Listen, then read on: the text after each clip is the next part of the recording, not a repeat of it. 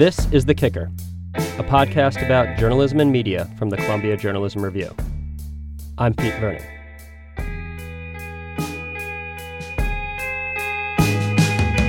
This week, I have a conversation with Christiana Mbakwe, who wrote a piece for us after Charlottesville asking why newsrooms don't cover white supremacy the same way we treat other terrorist ideologies. Then we get into a bit of news business with a look at the end of an era at the Village Voice and a shakeup on the LA Times masthead. Finally, we'll discuss the tragic death of Kim Wall, a Columbia Journalism School graduate and a talented reporter gone far too soon.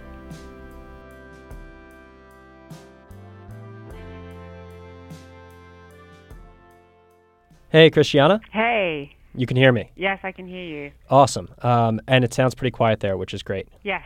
I have um, hijacked his, Hasan Minhaj's office. He's not around this week, so I've just snuck in here because this will be the quiet, most quiet part of the building. Okay, great. Um, I'm now joined so by Christiana Mbakwe, who's a freelance reporter and a researcher for The Daily Show. Christiana recently wrote a really good piece for us at CJR asking why newsrooms don't cover white supremacy like they do ISIS. And Christiana, I, I wanted you to explain a little bit more about your argument and what you really are getting at when you talk about white supremacy as a terrorist ideology. Yeah, sure. So if we actually look at the data about extremist groups and attacks on U.S. soil, um, we know that Islamic terrorist attacks are actually outnumbered by white supremacist and right wing groups by about two to one. Um, and there's some great reporting on this issue um, done from like organizations that study hate groups. And, and despite that, because of obviously the tragedy of 9-11, when most Americans and most people in the West think about acts of terrorism, they think about Muslims. Um, and what the things like Orlando and 9/11 do actually distort the broader picture. And it all has always struck me that newsrooms haven't actually been looking at the data, they haven't actually been looking at trends, especially over the last few years of what's happening and about basically the, the power of these right-wing fringe groups that thrive on the internet. And we are seeing the impact of these groups um, whether we look at Dylann Roof and the tragic events in Charleston, or if we even look at the young, the older man that was killed in New York recently when a man traveled up from Maryland to kill him. And I think the approach has been in newsroom to treat these things as disconnected events. Um, but my feeling is, and a lot of the research shows that, that it, they are actually connected and they're a symptom of the ideology of white supremacy, and we are seeing right wing and militia groups, and I think the Vice documentary actually showed that in a very vivid way, who are actually being caught up in these rhetoric and are causing real physical harm. Yeah, you mentioned in the piece the idea of having a beat reporter for this uh, this sort of group where we talk about questions such as how do these people get radicalized? Where are they learning this sort of information? Who are they and where do they come from? you know, there was a recent piece in GQ by Rachel Kaadzi Ghansah that was an incredible look at Dylann Roof, but it seems to take a, a moment like that, a terrible event like what happened in Charleston, to bring out that sort of reporting. So, what you're suggesting seems to be a more focused and consistent look at these groups, right? Absolutely. I think it's quite funny because I've been asking this question on Twitter since the Dylann Roof incident. I've been like, where is the definitive Dylann Roof profile? I still hadn't read it, and like, interestingly, it came out a few hours after CJR published my piece, and um, I was quite disappointed that it hadn't been done by any of our papers of record or what we would consider magazines of record.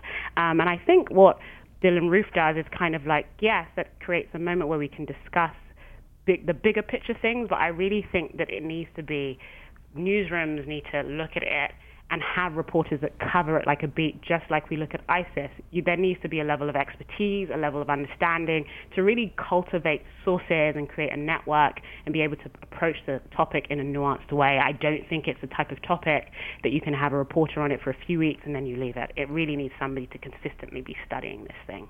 Well, you mentioned the coincidence of the Ghansah piece coming out right after you wrote your piece. Um, I also noticed that the HuffPost hired Luke O'Brien, who is going to be reporting on fringe movements, I guess, which would include movements on the left, but also, I would assume, from what Lydia Polgreen said, also movements on the right.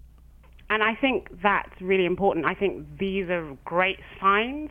I just hope that this is a consistent effort. That that's just my hope. Um, um, my fear is that for the in the moment we start hiring people, we have the conversation, but I I don't think it's something cons- that should just be ha- happening now. Um, we know that there are other Dylann Roofs out there. It, it'd be irresponsible to think otherwise, and I think it should be said that really the most consistent reporting over the years has come from David Neiwert at the Southern Poverty Law Center, and they have effectively are the authority on this um, on, on this topic and I think it's also that's an indictment on newsrooms that the, the, authority we can't say that we can't name numerous newspapers who have been doing that work, but I do know ProPublica um, have a project that they've launched recently that will be looking at you know hate groups in, in particular in the right wing. So things are happening, but I just don't. My fear is that it's going to be treated like race issues are treated generally in the media. So Baltimore happens, Ferguson happens, there's an uprising somewhere, and it's like, okay, we have to be do a huge piece, um, and then we leave it alone. Maybe we do a piece that tracks police killings, and then nothing else is happening. I, I think for a topic of this important, we really just need reporters consistently covering um, it. Yeah, one of the other things you mentioned was this idea that what happened in Charlottesville, what happened before that in Charleston, this wasn't a shock to some people in America. That there are people of color who understand these forces in a way that, to be frank, someone who is white and perhaps lives in a quote unquote liberal enclave just doesn't. Do you think that the makeup of newsroom leadership is also a part of why this topic doesn't get the attention that you're saying it should? Absolutely. I think diverse newsrooms, whether it's diverse in terms of cultural background, ethnicity, or even ideology, just mean that you just have a mix of views and vantage points. And I think for people of, I know as a black woman myself, that there are experiences that I'm intimately familiar with that other colleagues in the newsroom may not be. Um, and we know that newsrooms are lacking minority perspectives, um, not just on a reporter level, but in terms of leadership level, people who will be assigning and approving stories. And I think that that disconnect is reflected in the coverage, and I think actually the sense of urgency. Um, um I, I, attend church most Sundays, and I remember the Sunday after Dylann Roof um, occurred. It was the first time I walked into a church and I was afraid. I didn't know what, how that service would end. Um, and I don't know if there were there are white churchgoers who felt the same way. And I think that just that sense of fear, that sense of it could be me. I don't think it necessarily clouds your objectivity, but it it creates a sense of urgency and a sense of intimacy to a story that somebody who may be white and liberal in New York may not have the same sense of fear when they're going around in the world. And and I think that needs to be reflected more in our newsrooms. Yeah, I mean, it's a great piece. It's a really strong argument that you made. I would encourage everyone to read it, and we will put it in the show notes. But Christiana Mbakwe, thanks so much for coming on and talking through it with us. Thank you for having me. Before we go on, a quick word from our sponsor. Hey Pete, I have a serious dilemma. I am in need of a really good book. Well, that's convenient because I have in my hand a new, fascinating story of America's pioneering broadcast journalist and global adventurer, Lowell Thomas, in The Voice of America. Tom Brokaw calls Voice of America a lively account of a legendary life. So, Meg, read The Voice of America, new from St. Martin's Press. Turning now to the business of news, I'm joined by CJR senior editor Christy Chisholm. Earlier this week, the media world, at least here in New York, was lamenting the end of an era so, Christy, tell us what was going on. Well, the Village Voice announced that it's stopping print publication. Yeah, a, a kind of giant of the New York print media scene, been around since 1955, will at some unnamed date in the future go out of print and shift entirely to digital. It's not just a giant in the New York media scene, it's also a giant in the world of alt weeklies. Um, I, I come from the alt weekly circuit, and so Shout least, out to the Albuquerque what? Alibi. The, not the alibi. The, the weekly alibi oh, is actually the name. The weekly alibi it used to be called NuCity Publications long ago, uh, and it's been the weekly alibi for quite some time. But anyway, so I yeah I got my start in journalism at the Alibi, and I just know that I used to really look up to, kind of idolize the Village Voice. And so it's just, I don't know, something about them ceasing print publication. I think it hits a little bit harder than, you know, it's not like they're going out of business. I actually think it's a good move on their part. It makes sense, but it does kind of, it does emotionally signal the end of an era. Right. It seemed like it was a lot of nostalgia being shared by journalists and readers of The Voice.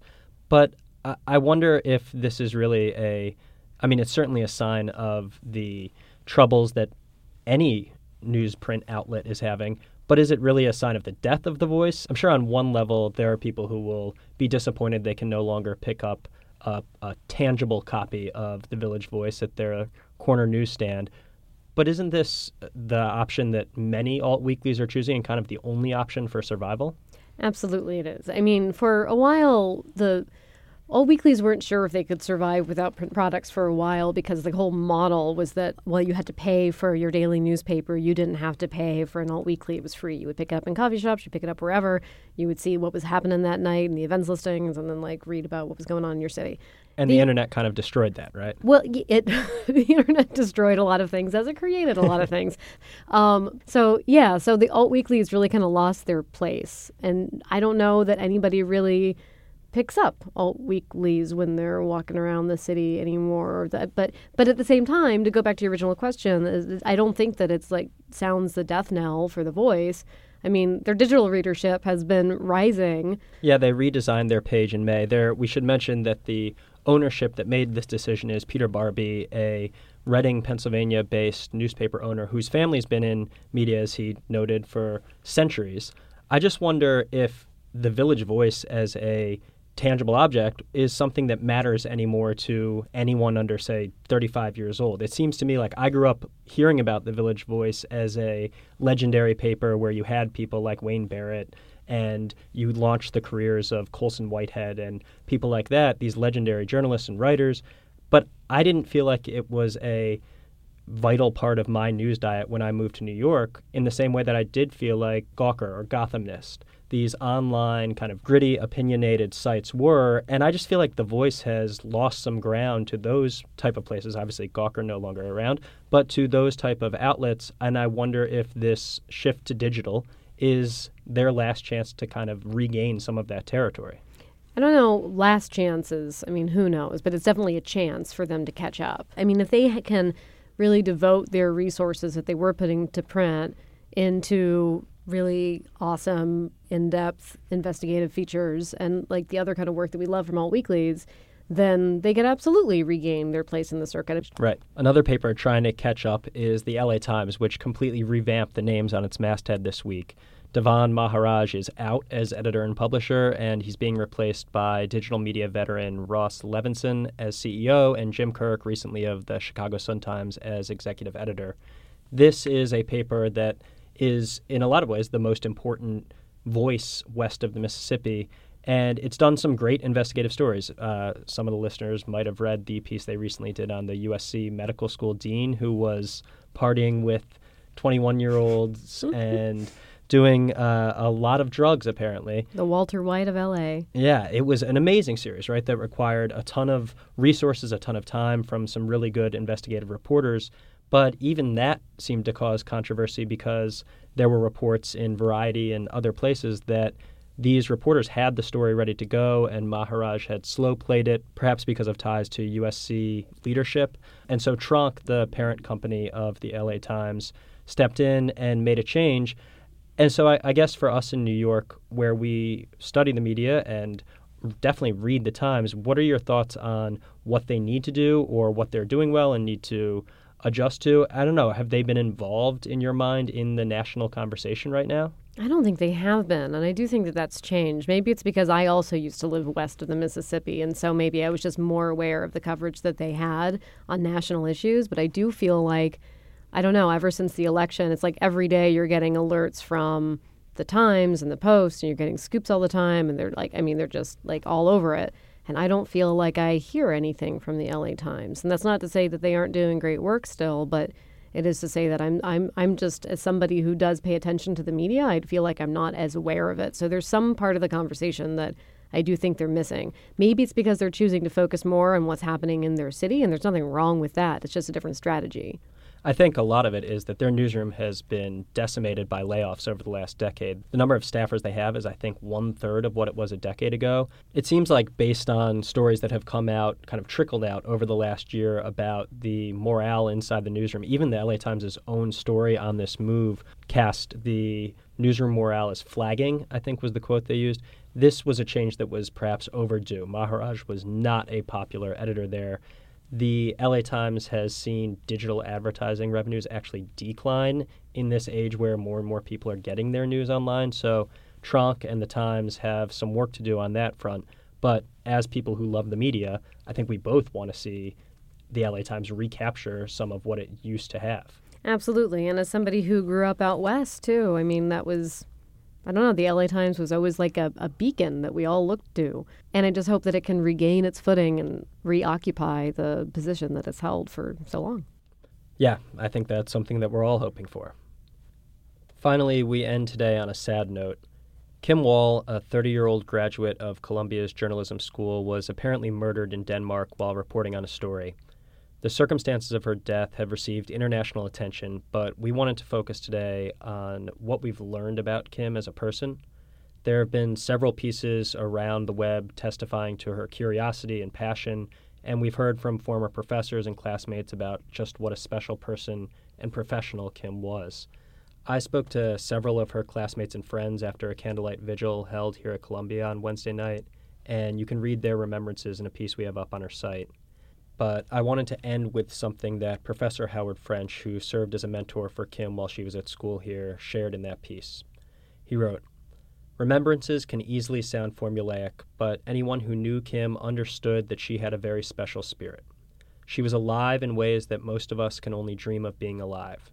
She sparkled with a delightful enthusiasm about everything she undertook, with such a ready, beaming smile. She dreamed big dreams, and she was unafraid of pursuing them absolutely unafraid. Kim's life merits celebration. She was very, very special and will be missed. So we'll end today on that note, and I would encourage everyone listening to go read the work that Kim did. She built an incredibly impressive career in a very short amount of time, and she will indeed be missed.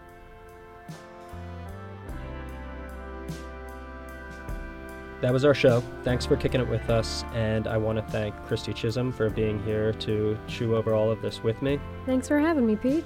And also Christiana Mbakwe for calling in to talk about her piece, which again you can check out on cjr.org. As always, please tell your friends about the kicker, leave us a rating and review on Apple Podcasts, Stitcher, SoundCloud, wherever you listen to this. We really appreciate the support, and we'll see you next week.